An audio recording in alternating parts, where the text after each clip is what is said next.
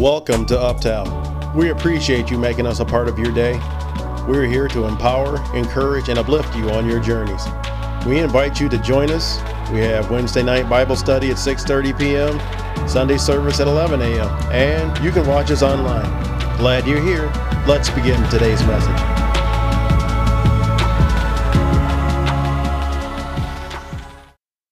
I'm going to title this uh, You Have Been Invited to the King. You have been invited to the King. Say that with me. You have been invited to the King. Now, if you really were paying attention to the songs you were singing this morning, it was talking about the what? The King. Amen? It was talking about uh, uh, uh, being, being in the presence of the king. It was talking about humbling yourself to the king. It was talking about being with the king. Amen? So, this is what we're going to talk about this morning. We're going to talk about the king, and, and I'm going to bring it to you and because I want you to understand that, that we, we are worthy of everything we, I want to take you to the king's table this morning. I, I want to give you a story this morning about a young boy. But before I give you the story about the young boy, I need to give you a, some background about how the young boy ended up at the king's table. King David, we all know the story about David and Goliath. And, and I'm just kind of kind of walk myself through here for a minute. You know, David, you know, he was out in the field and he was bringing water back and forth. And, and can you just imagine this? And, and, and, and Goliath was just standing there. You know, he's a big, big presence of a man. You know, if you ever seen one of them big old football players or, or one of them offensive tackles, them jokers is big. And, and Goliath was bigger than him. But it was something that was going on, and, and, and Goliath was taunting the army of Israel, the nation of Israel, saying, Bring forth your best warrior. And, and, and everybody was scared, except for this scrawny little red-headed boy named David. David came, he said, King, let me get him. I, will take care of him. I can just imagine Saul. I can just imagine the face of Saul like, who is you? And David is saying, let me have him. Now, when I'm reading the scripture and I'm, and I'm thinking about it, I think sometimes that, that, that, that King Saul was being kind of facetious or he was being kind of funny. Like, okay, let me see what you're going to do, you know. So he put his, he put his armor on David, and, and, and, and Saul was a, was, was, was a big guy. And, and he put his armor on David, and, and I can just imagine this big armor on David. And David is probably just, man, I can't, I can't walk with this. So David took off the armor because that wasn't his. That wasn't his identity. David said, I'm going to use what I know what to use. And he had this slingshot and he had these rocks in the bag. And, and he looked at that big old joker and he said, Okay, you shall not talk about my God the way you are. You know how y'all used to say back in the day, you know, they used to play the dozens and, and they say, You ain't talking about my mama. And, and, and next thing you know, you're fighting all day and, and, and, and you all dusty and dirty. And, and you go home and your mother asks you a question and says, what you all dusty and dirty for? Mama, they was talking about you and and and and she looking at you like you crazy. they ain't said nothing bad about me. Don't you know who I am? But I'm saying this because David took that rock and he slung it, and the Bible said it went right between his eyes. Bam! And that joker just fell over. And dust went everywhere. But I believe at this point in time, Saul seen something in David, and, and, and, and he said, Oh, there's something about this young boy that he may be coming after what I have, which is the throne. And then all of a sudden, what happened was this David formed a relationship with Saul's son, Jonathan. And as David formed this relationship with Saul's son, Jonathan, something came out of the relationship. They, they, they had a true, genuine love for each other. There's nothing like a good friendship. There's nothing like a friendship that you can depend on the friend, and the friend can de- depend on you. I don't have to be in the presence of my true friends for them to know that I love them. See, this is what Jonathan and David had. But as the story goes on, I'm kind of fast forwarding because I want to get to the scripture for today. Jonathan was teaching David all at the same time. Jonathan was already at the king's table because his father was Saul. David had came out of the fields tending sheep, smelling like sheep. David had been anointed by the prophet. And the prophet tried to anoint everybody but David until the oil wouldn't flow. But when David came and the prophet took the horn and when anointed, the oil flew and flowed over David.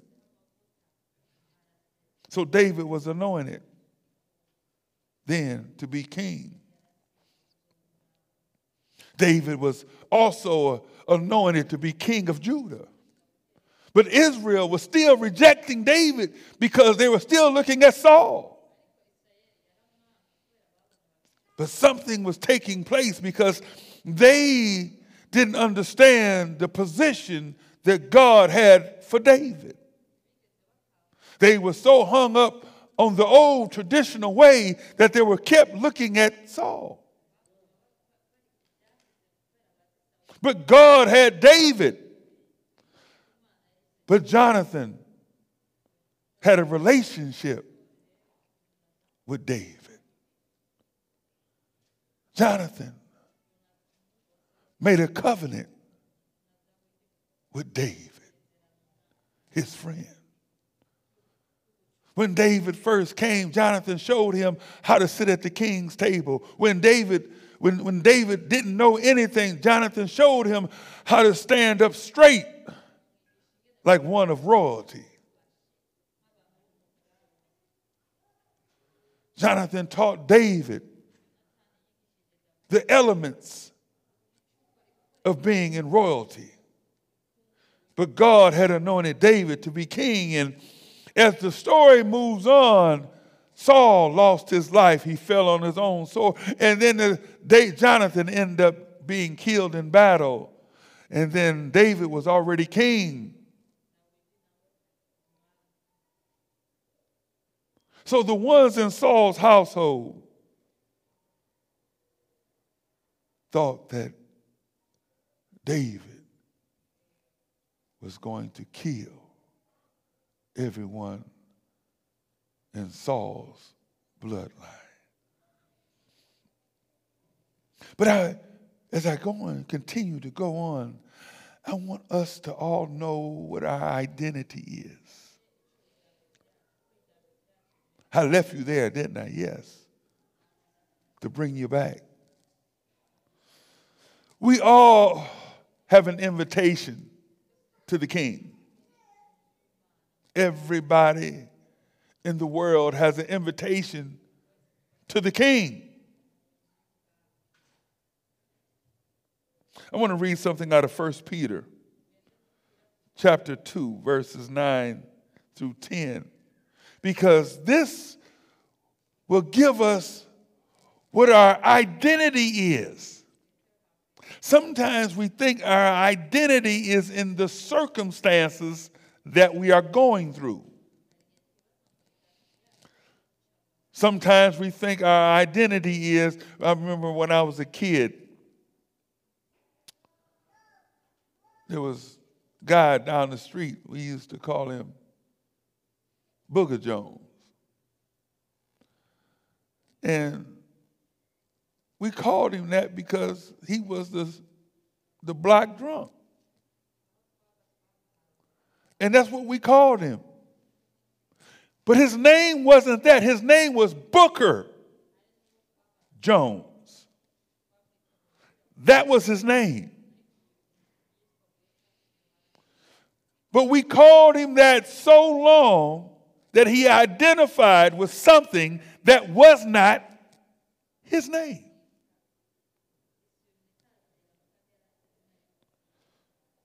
I'm going to read 1 Peter because I need us to identify that our identity, what our, what our identity is in the kingdom.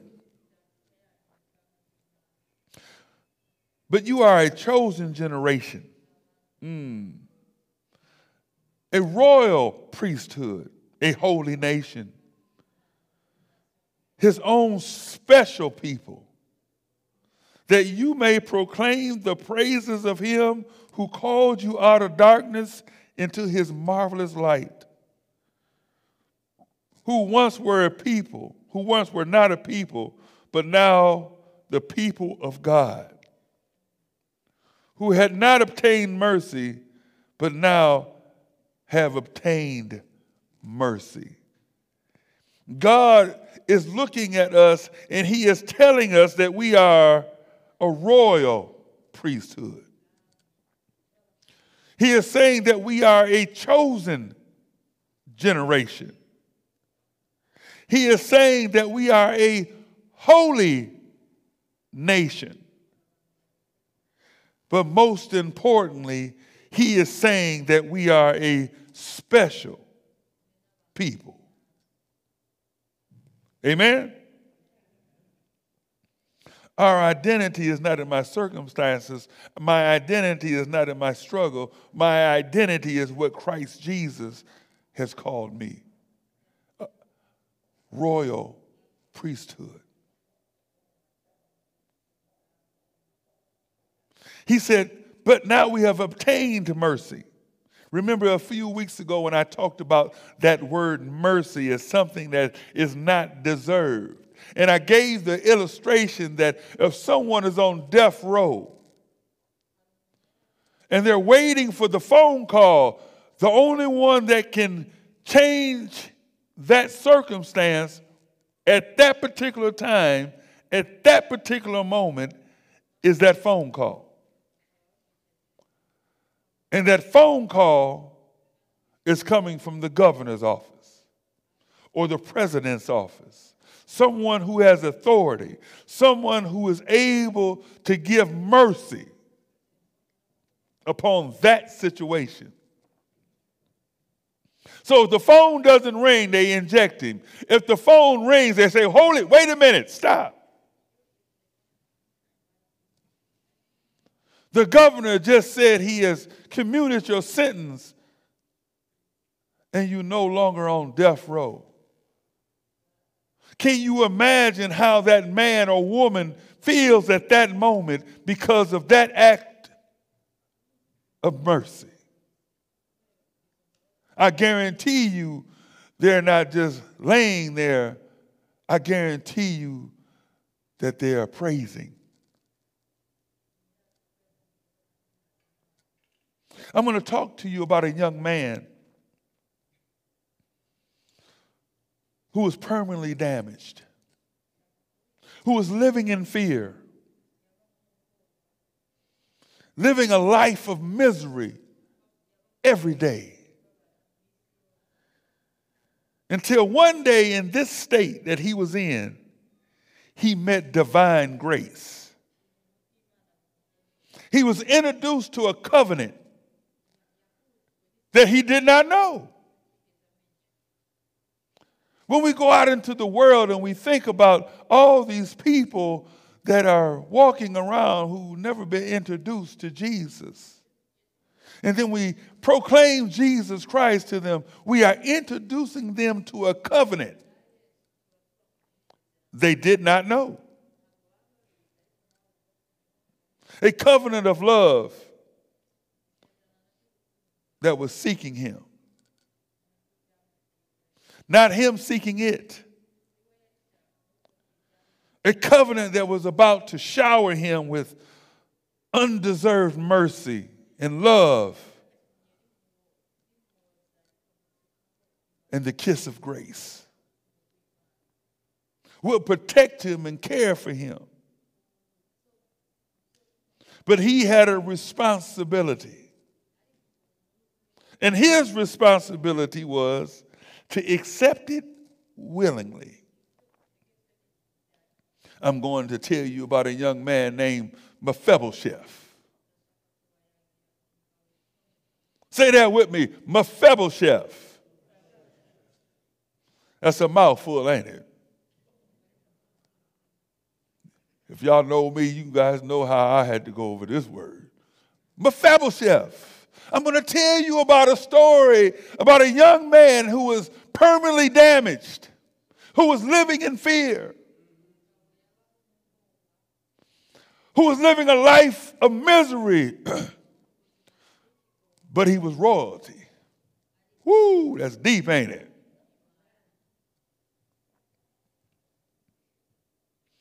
You know what his name means? Mephibosheth. His name means this a shameful thing. He scatters shame. Mephibosheth. That's what his name means when I was studying this out and I'm, and I'm looking in it in depth because I like to get into words and stuff, and I'm looking at it and, and I said, Ooh, my God, the devil had him tricked because he was of royalty. He was not a shameful thing. But he was believing who he was who they called him. Let's go to 2 Samuel, verse chapter 9, verses 1 through 13. And some of these names, you're going to have to help me. Praise the Lord. Amen. Thank you, Jesus. Now, David said, Is there anyone? Listen, listen to how, how, how God uses this. And David said, Is there anyone who is left in the house of Saul that I may show him kindness for Jonathan's sake? And there was a servant in the house of Saul whose name was Zibar. Zibar. So when they called him to David, the king said to him, Are you Ziba? And he said, At your service. And then, then the king said, is there not still someone in the house of Saul that I may show ki- the kindness of God? And Ziba said to the king, There is still a son of Jonathan. Listen to how the word of God is reading. He said, he said, There is still someone in the house of Saul that I may show kindness, the kindness of God. And Ziba said to the king, There is still a son of Jonathan, who is lame in his feet. Mm. So the king said to him, Where is he? And Ziba said to the king, Indeed, he is in the house of Machir, the son of Amel Lodimbar. Then King David sent and bought him out of the house of Machir, the son of Amel from Lo Dimbar. Well, we're going to get past that one. Now, when Mephibosheth, the son of Jonathan, the son of Saul, had come to David, he fell on his face, prostrated himself. And then David said, Mephibosheth. And he answered, Here is your servant. And so David said to him, Fear, do not fear. For I will surely show you kindness for Jonathan, your father's sake, and I will restore to you all the land of Saul, your grandfather, and you will eat at my table continuously. Mm. Then he bowed himself and said, What is your servant that you should look upon him such as a dog as I, mm, believing the shameful thing. Mm. And the king called Ziba, Saul's servant, and said to him, I have given to your master's son all that belonged to Saul and all to his household, and therefore your sons and your servants shall work the land for him. Hmm, interesting.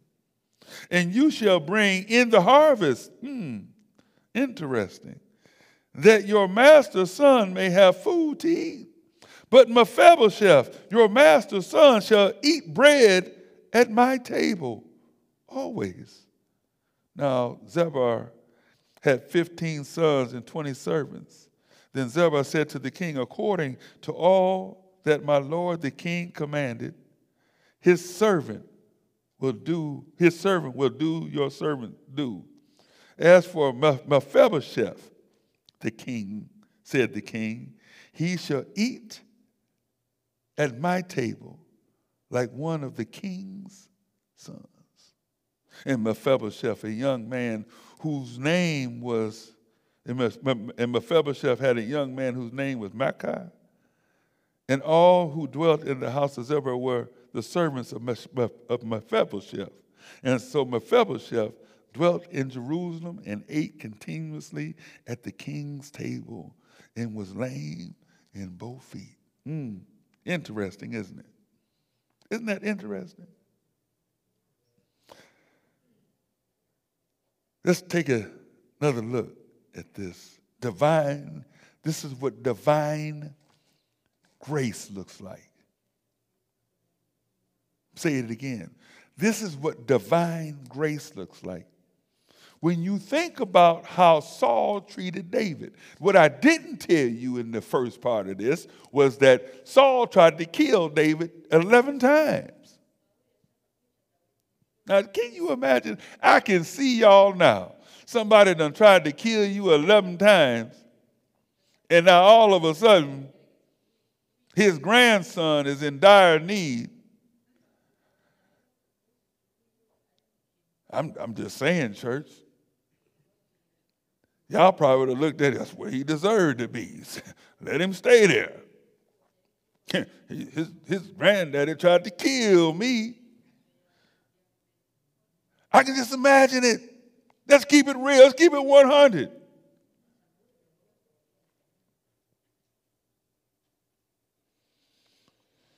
David suffered at the hand of Saul. In, in, in, Sunday school, we were talking about suffering. We are talking about how Jesus said that he, he had to suffer because of the, of the elders, the chief priests, and the elders and the scribes, and that they was going to kill him. David had to suffer at the hand of Saul. And I want to tell you this all David tried to do was love Saul. That's all he tried to do. But Saul was jealous. See what jealousy will do? Jealousy will stop you from loving someone who is reaching out to you because you are insecure. We cannot be insecure in the body of Christ Jesus. As, as, as Brother Emmanuel spoke this morning, he said, Everyone has gifts. The body has to learn to function as a well tuned machine, that everyone is functioning in their gifts. But y'all won't let me sing. Amen. I'm glad I got somebody on my side. But this was not about Saul. See, this is what we have to understand as a church is that yes, somebody may have done you wrong. Somebody may have said something to you. Like, like I gave the example back in the day. They said something about my mama, so we going at it. And your mama at home looking at you, you got all dirty, and I got to clean them clothes. And, and what's wrong with you, boy? Don't you know who I am? I'm not what they said. Had to learn that one. But we're going to see this, this, this covenant that was made out of love and loyalty. which bonded together a spoken word. Jonathan knew that one day his friend was going to be the king. So he wanted protection for his family. Our lives should be like this that we, that we should take the initiative to show kindness to somebody. Well, they did me wrong, Pastor. Well, I got to show some kindness. If I, I'm 62 years old, I'm quite sure that in these years that I've been blessed to be in this body, I've done somebody wrong. See, we don't look at it in that context. I might not be able to, to, to, to, to go back to the person I did wrong and say, Forgive me. But the next person that comes into my life that God says, Help him, I'm able to administer that kindness and that love. But we got to learn that we don't just give it to somebody that we want it in return. Oh, oh well, if I, if I do that, they can never, they, uh, they'll never get that back to me. Jesus Christ died on the cross.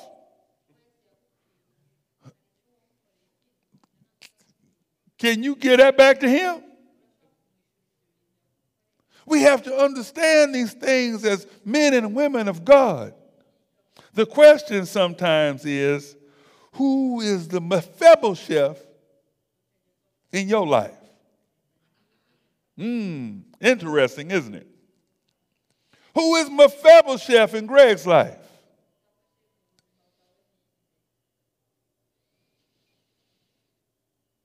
That I need to show an act of kindness because the covenant that I have with Christ Jesus. Who is crippled now I'm going to say this, and I need you to visualize this. You guys are judges. Who is Mephibosheth? Who is crippled in your court, and you're the judge? How are you going to judge him? Grace isn't picky. This is what we have to understand that grace is not picky and it's not nearsighted. I'm nearsighted. I take off my glasses and I be looking to find out where is the manual. That's real. I'm nearsighted. So, so grace is not nearsighted. Grace doesn't look for things that were done wrong in the past. Grace looks for those things that it can love. Grace walks with mercy and gives the kiss of love to the one who does not deserve it. The Bible says if your enemy is what? Hungry? Feed him. Give him bread to eat. If he is thirsty, give him water to drink. For so by doing so, he'll heap coals of fire on his own head and the Lord will reward you. Now, isn't that something? The Bible said, and the Lord will reward you. I hear people talking all the time, oh, Pastor, the end times is coming. Oh, my God. If I hear that one more time, I'm going to scream. How's the end times going to come and you got Mephibosheth in your life? That don't make sense, do it? We got to clean up Mephibosheth before the end times. Who do we need to forgive?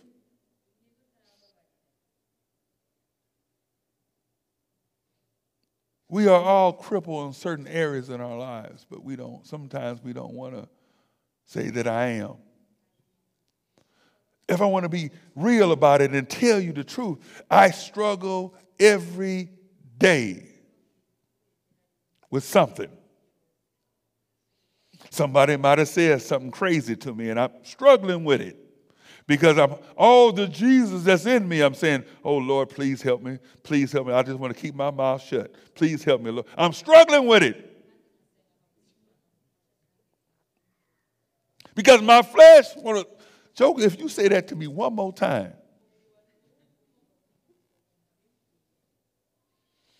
but I put the the Holy Ghost smile on.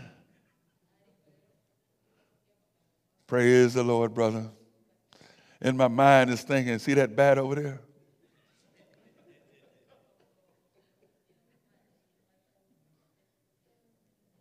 People are going to ask you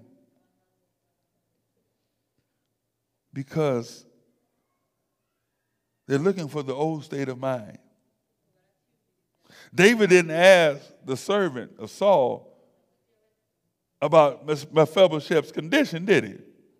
He said, Is there anybody in Saul's household that I can bless? And the first thing, first thing he said, Yeah, Jonathan's got a son and he's lame in both feet.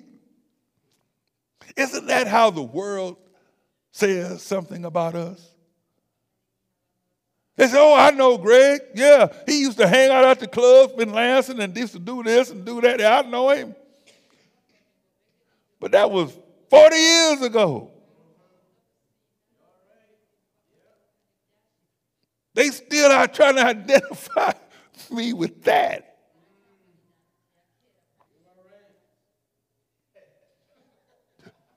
Amen.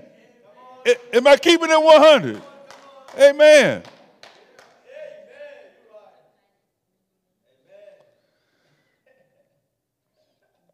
But the thing about it was this now, listen, remember the first part that I, I, told you this, and I read it. I said, He said, We are a royal priesthood.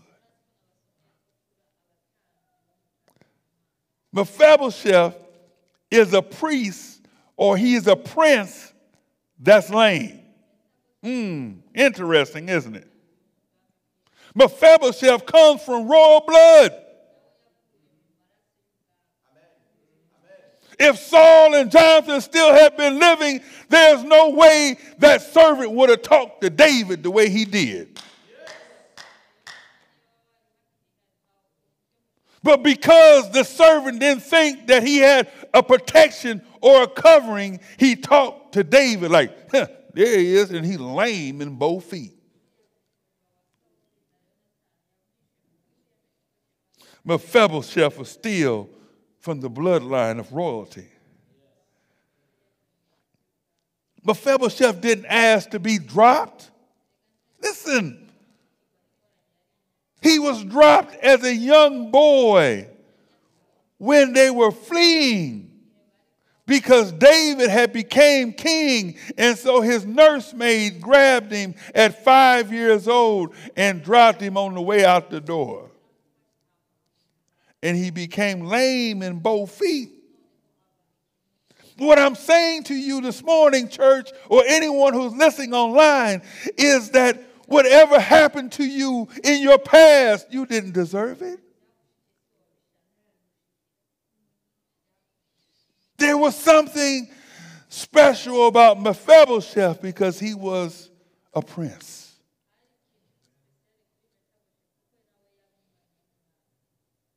We take these childhood issues and we bring them into our adult lives.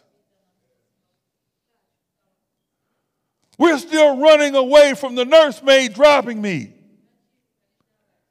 And I'm 50 years old.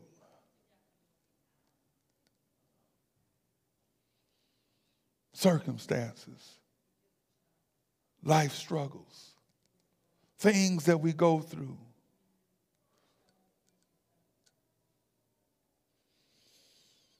Watch this. The Bible said in the beginning that, that God made Adam and he breathed his breath into him and he became a living being. And then he had a relationship with Adam. Oh, He was walking with Adam in the cool of the eve. I can just imagine this because Adam was not without sin, so he could look in the presence of God. And, and, and, and he was, hey, what's up, Dad? And he said, I ain't nothing, son. You know, let's take a walk, you know. And he walking, and all of a sudden,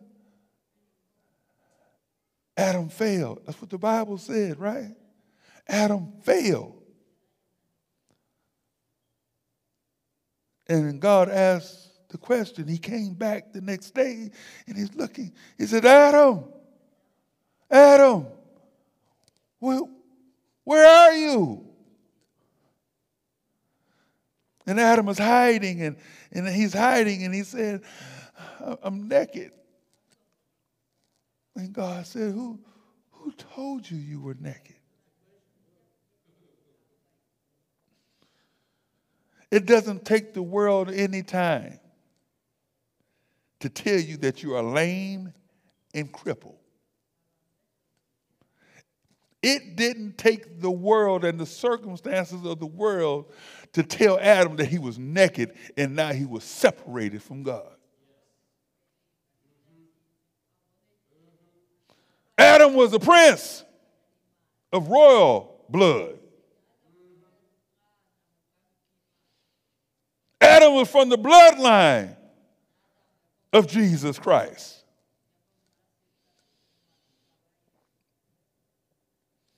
God the Father already knew that Jesus was coming. This is the covenant that Adam had no knowledge of. Hmm, interesting, isn't it? That, that, that God already knew. He said, Oh, Adam, I'll take care of it because I love you. I'm going to send your big brother to take care of this. so we can get back into the king's presence. David didn't care about the condition of Mephibosheth. He didn't ask what condition was he in. He said, "Where is he?" God does not care about what condition we are in. He just wants to know where are we at. Mephibosheth was hiding in another man's house. Mm. Why are we hiding in the world in another man's house? God has a house for us. But we are hiding in the world, which is another man's house. He is in the house of, Mach- the son of Ammiel of Lo Dimbar. Now, you know me in these words. Lo means no. Dimbar means pasture or pasture land. So it means this not pasture. In other words, there's no pasture. In other words, uh, Mephibosheth is dwelling in a place that is desolate and barren. His name already means shameful thing. or one that scatters shame, and now he is dwelling in a place that has no pasture. Are you following me?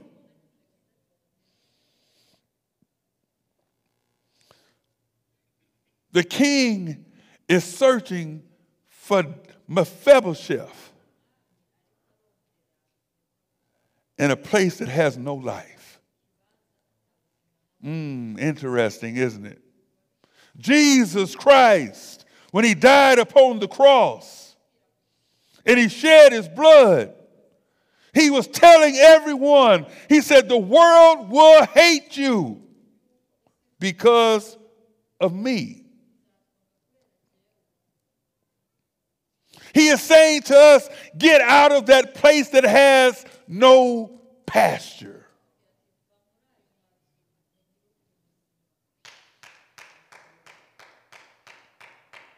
that has no life.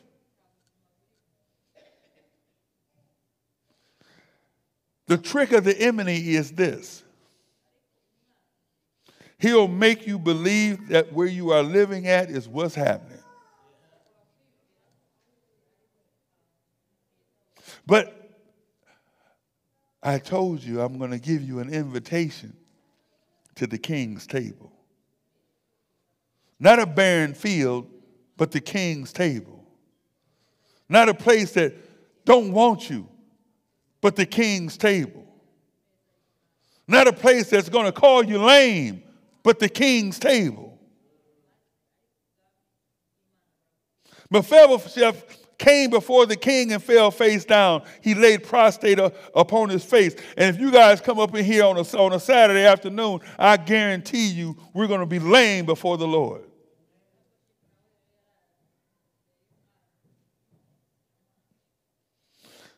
There's no fear. David told him there's no fear. I'm going to close this up.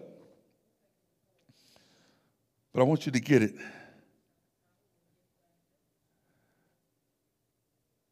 Jesus Christ did something for us. John 14, 6 reads like this. It says, He says, Don't fear. He says, Let not your heart be troubled. You believe in God, believe also in me. In my Father's house there are many mansions. If it were not so, I would not have told you, and I go prepare a place for you. I'm telling you right now, this is a place that has life. This is a place that has pasture. This has a place that is not barren and desolate.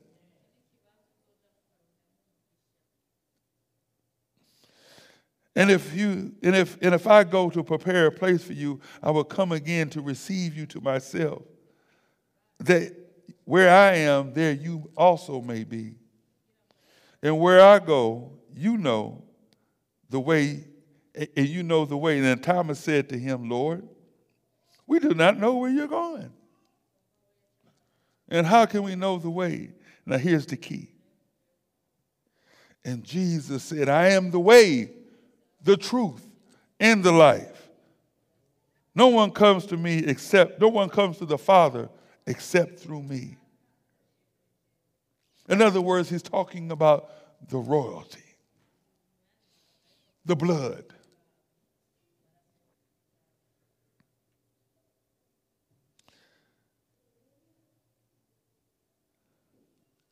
Now, here's the last part.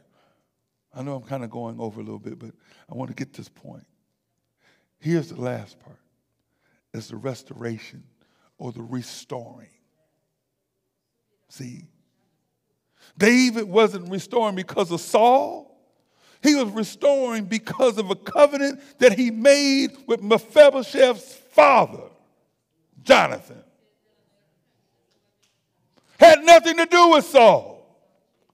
What I'm telling you, church, that this morning is this is that we have to understand who is Mephibosheth in our lives and the covenant that we have in Christ Jesus, and we have to move forward and get them at the king's table.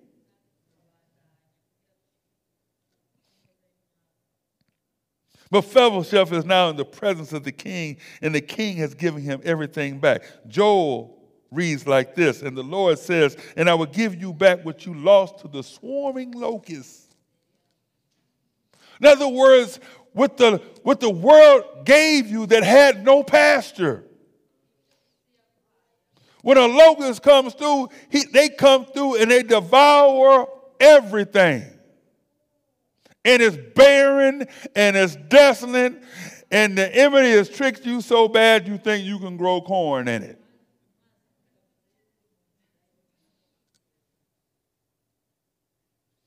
David gave it all back to Mephibosheth. The king called him by name. He didn't call him shameful thing. He didn't say that you're lame. He called him by name. We must be humbly before the king. The king is telling us, fear not, but trust in him and trust also in God. The king has given Mephibosheth the promises of grace mercy, love, kindness, restoration, and a place at the king's table. Amen. Now, watch this. I'm about to close right here, but watch this. He is continually at the king's table. Read the Bible, read what it says. But he is still lame in both feet. Mmm. Mmm. Mmm. He is still lame in both feet. He's at the king's table, and his condition is still lame in both feet.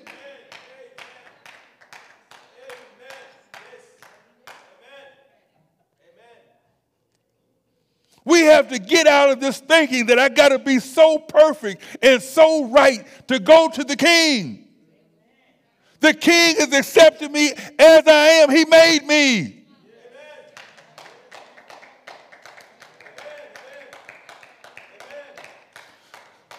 God is not looking at our circumstances. He just wants us at the table.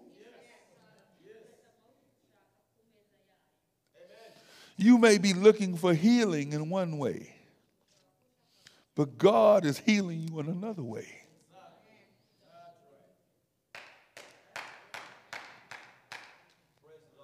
Mephibosheth could have been saying, Lord, heal me of my feet. I want my feet. But what God did, he gave him everything back. And he was still in his condition.